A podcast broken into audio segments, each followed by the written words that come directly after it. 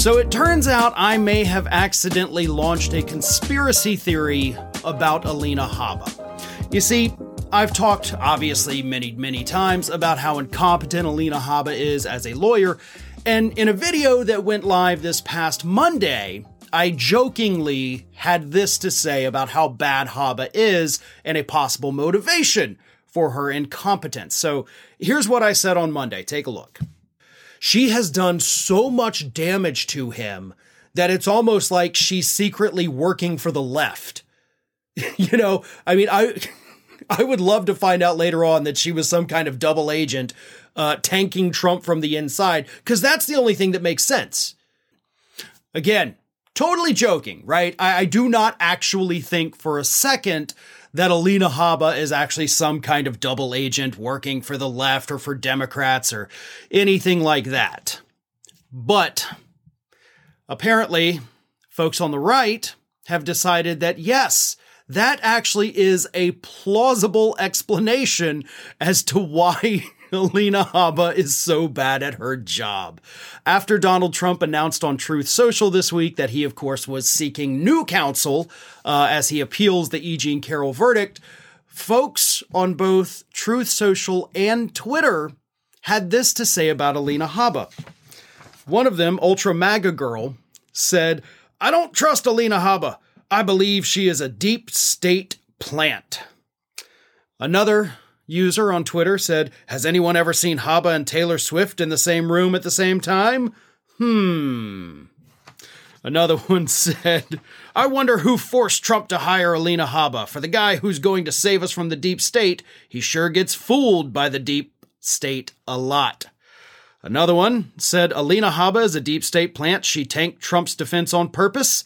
And when Alina Habba posted something of her own, a MAGA fan responded, You are a deep state plant, you clown. Now, there was at least one Trump supporter who kind of pointed out to everybody that this, this doesn't make much sense because, as this user wrote, our guy hires incompetent people all the time. Isn't the flex they think it is?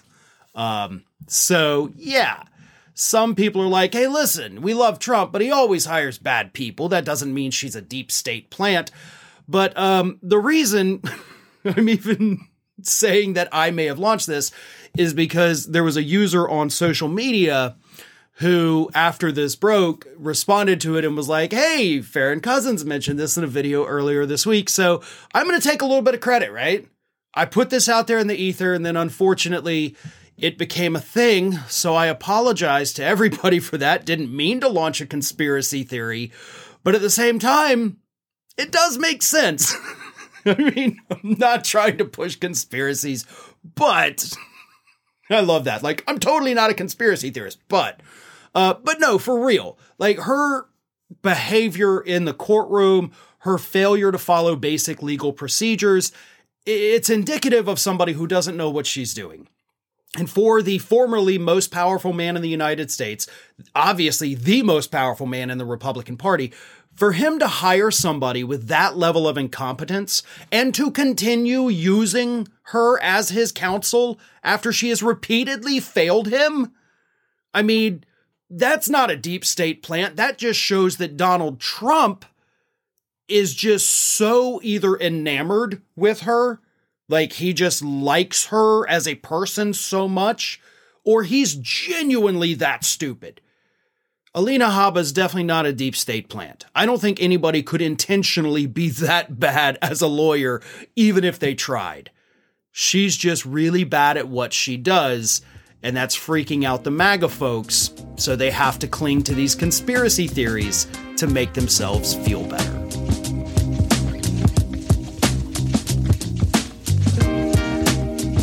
Republican lawmakers in the state of Georgia have absolutely had it with the criminal charges against Donald Trump and his 18 co defendants. And so they have introduced new legislation in the state of Georgia that would actually get rid of the RICO charges that Donald Trump and his co defendants have been hit with, right? So you can't get Donald Trump off the hook for it. So what if we just retroactively make what he did legal?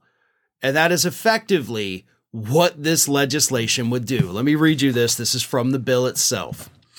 Any pending prosecu- prosecution pursuant to this chapter, where any part of the indictment or accusation alleges any violation contained within paragraph of this subsection, shall be discharged and dismissed by any court of this state exercising jurisdiction over such matter, and shall be barred from being reindicted, reaccused, recommended, or otherwise brought again in any court of this state.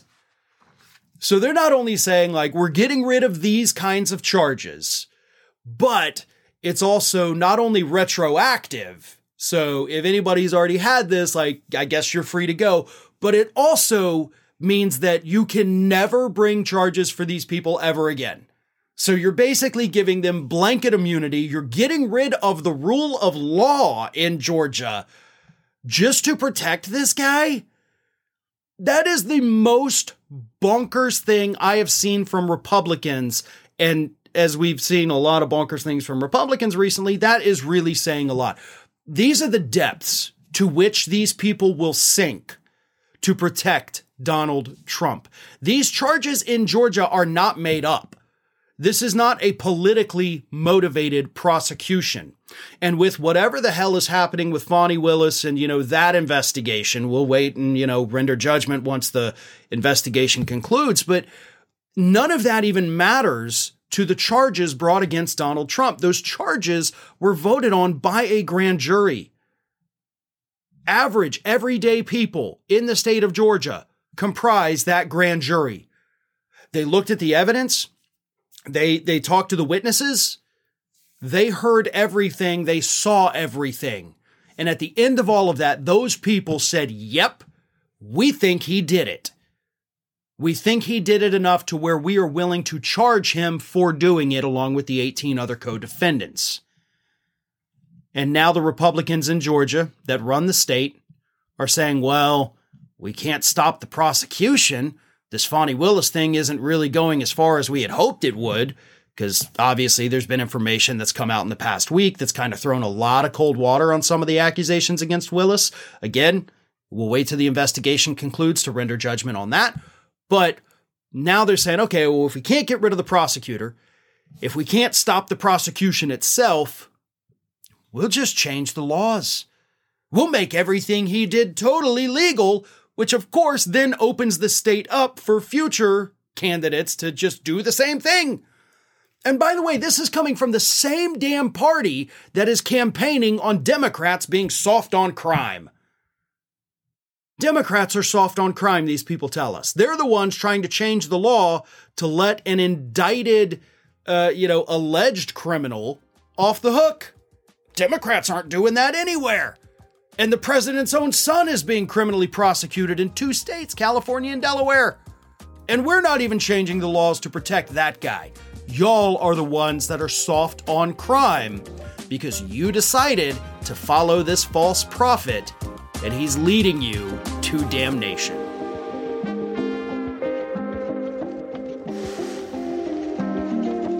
Several days ago, it was revealed in an excerpt from a new book by authors Michael Isikoff and David Klaidman, or Daniel Klaidman, excuse me. Uh, it was revealed that Sidney Powell had sought six to eight pardons for work that she wanted to do for Donald Trump to overturn the results of the 2020 election. But at the time, we didn't, because this is before the book was released, we didn't know exactly what Sidney Powell was planning to do. Well, now that the book has been released, we actually do have a clear picture of what exactly Sidney Powell wanted to do and of the unlikely hero that actually stopped her from doing it. Here is what the book has to say. The idea was to tap ex Intel operatives who would break into election offices in swing states and seize Dominion voting machines and servers so they could prove the equipment had been hacked by foreign powers. The operatives would need hunting licenses in order to fulfill their mission. Hunting licenses? What in the world were they talking about? Powell chimed in. Pardon, she said. From President Trump, I need six to eight pardons. But these weren't ordinary pardons for past misconduct. They would be preemptive pardons, she explained, an advance permission slip from the president to protect the operatives from criminal prosecution in the future should any pesky prosecutors go after them for breaching an election office and stealing data. So, as I talked about earlier in this week, we didn't exactly know what Sidney Powell wanted to do, but she at least had the foresight to understand that it was going to be illegal. Well, now that we have the full context of it, Sidney Powell, according to the book, wanted to hire former intel operatives. You know, maybe former FBI, former CIA, former military, we don't know. But basically, take these black ops people and have them physically break into elections offices to steal voting machines so then they could prove all that fraud. And Rudy Giuliani, of all people, was the guy that was like, yeah, this is a little too far. We're not going to do this. I'm not going to ask Trump for these preemptive pardons. So Sidney Powell, well, I was going to say she didn't do it, but she still did it in Coffee County, Georgia. We know that she sent the people down there. They didn't have to break in. Nobody smashed any windows. Sidney Powell was able to get the uh, Coffee County clerk, who's also been indicted in Georgia, by the way, to just open the door, let them come in, and have free reign of the machines. But let me go ahead and explain something to you here. If Sidney Powell had, in fact, done what she wanted to do, if she had assembled a team of operatives to go in and break into buildings, federal buildings, to steal voting machines. And even if they were able to prove from these stolen voting machines that yes, fraud had occurred, do you know what happens at that point? Even if she gets a pardon and doesn't go to jail, you know what happens at that point? That evidence gets thrown out in court. That's illegally obtained evidence. Sidney Powell, as a lawyer, should have known that. Like that to me is the shocking part. That's not mentioned anywhere. I haven't seen anybody else mention that part, but you can't go just break into somebody's house and, you know, say, oh my God, I found a bloody knife. Here, let me go turn it into authorities. That's illegally obtained evidence that is now inadmissible in court, so you can't prove anything. And Sidney Powell was like, well, screw it. Let's just do it with the voting machines. Let me get my hunting license and I'll send my boys down in there to smash some windows grab the voting machines and get the hell out of there.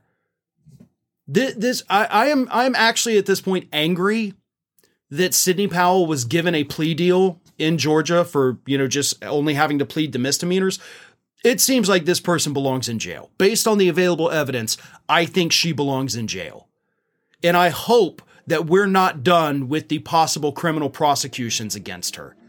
These allegations are massive. And again, a weird thing to say, but I gotta give props to Rudy Giuliani, as crazy as he is, for at least having enough sense to realize that Sidney Powell is somehow even crazier than him.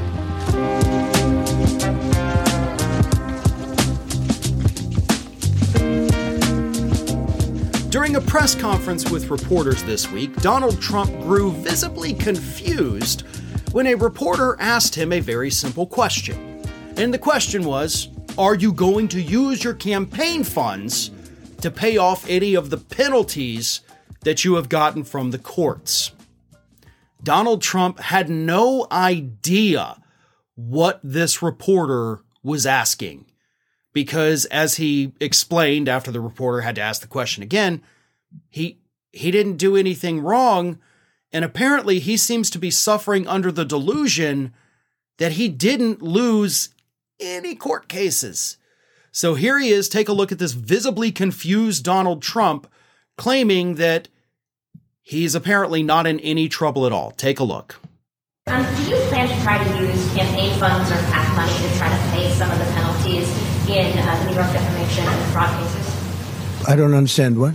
Are, are, you thinking of potentially trying to use campaign money to pay some of those penalties that you, might incur? What penalties? In the New York fraud case, the defamation case. I, I, didn't do anything wrong. I mean, that's been proven as far as I'm concerned. And actually, we won in the Court of Appeals. You probably saw that. That case has been largely won in the Court of Appeals. Uh, that was a political case coordinated with the White House by the Attorney General, I assume is what you're talking about. And we won that case largely in the Court of Appeals. So again, first the reporter's like, "Hey, are you going to use any uh, uh, campaign funds, PAC money to uh, pay these legal fees?" He's like, "What? What are, you, what, are you, what, are you, what are you talking about? What?" So they ask the question again, like, "Are you going to use campaign money?" He's like, "I didn't do anything wrong. What are you, what are you, what are you talking about? I, I won at the appellate court." I don't know.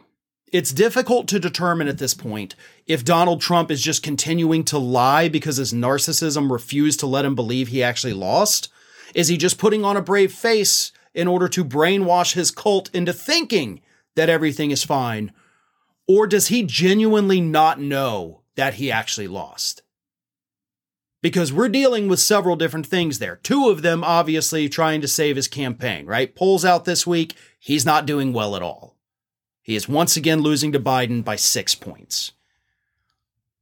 But if it's that last thing, that he genuinely doesn't know this, then that's not a gaffe. That's a symptom of something seriously wrong with his brain. So let's dissect what he said there, right? I didn't do anything wrong. I won at the appellate level for the New York fraud trial, which is weird because that hasn't been appealed yet. So you can't win at the appellate level. In fact, Donald Trump has made that claim repeatedly that we've virtually won this case at the appellate level. No, he didn't. I had to go back and I spent a long time going through this morning trying to find what the hell he's even talking about with the appellate level regarding the New York fraud trial.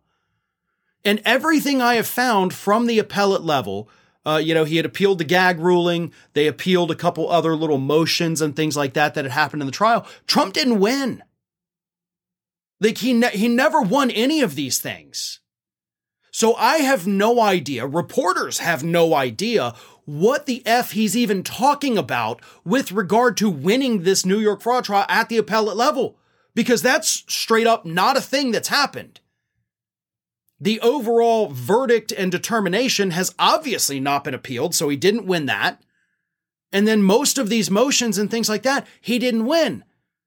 And the few that the appellate court agreed to were only to stay certain things. So it's not even like, yeah, we'll overturn this. No, they're like, okay, we're not going to take action on this. He didn't win a damn thing, but he has been out there saying that for months, and it makes no sense. So again, I don't know if he doesn't understand how the law works, or if he's just lying because he always lies, or if he genuinely is so confused he thinks he won something. But he lost the New York fraud trial before it even began with a summary judgment. He lost the E. Jean Carroll trial before it even began with a summary judgment. He has lost all of these cases already before the verdicts were even handed down, before the penalties came in, before the judgments against him. He has lost everything. And based on that clip we just saw, I genuinely think that he does not understand that.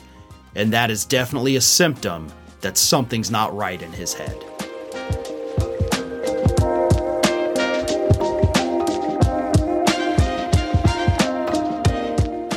Thanks for listening to today's Farron Balanced Daily. Stay up to date with all of our content by finding us on YouTube at youtube.com slash fair and balanced and follow me on Twitter, Facebook, and Instagram at fair and balanced.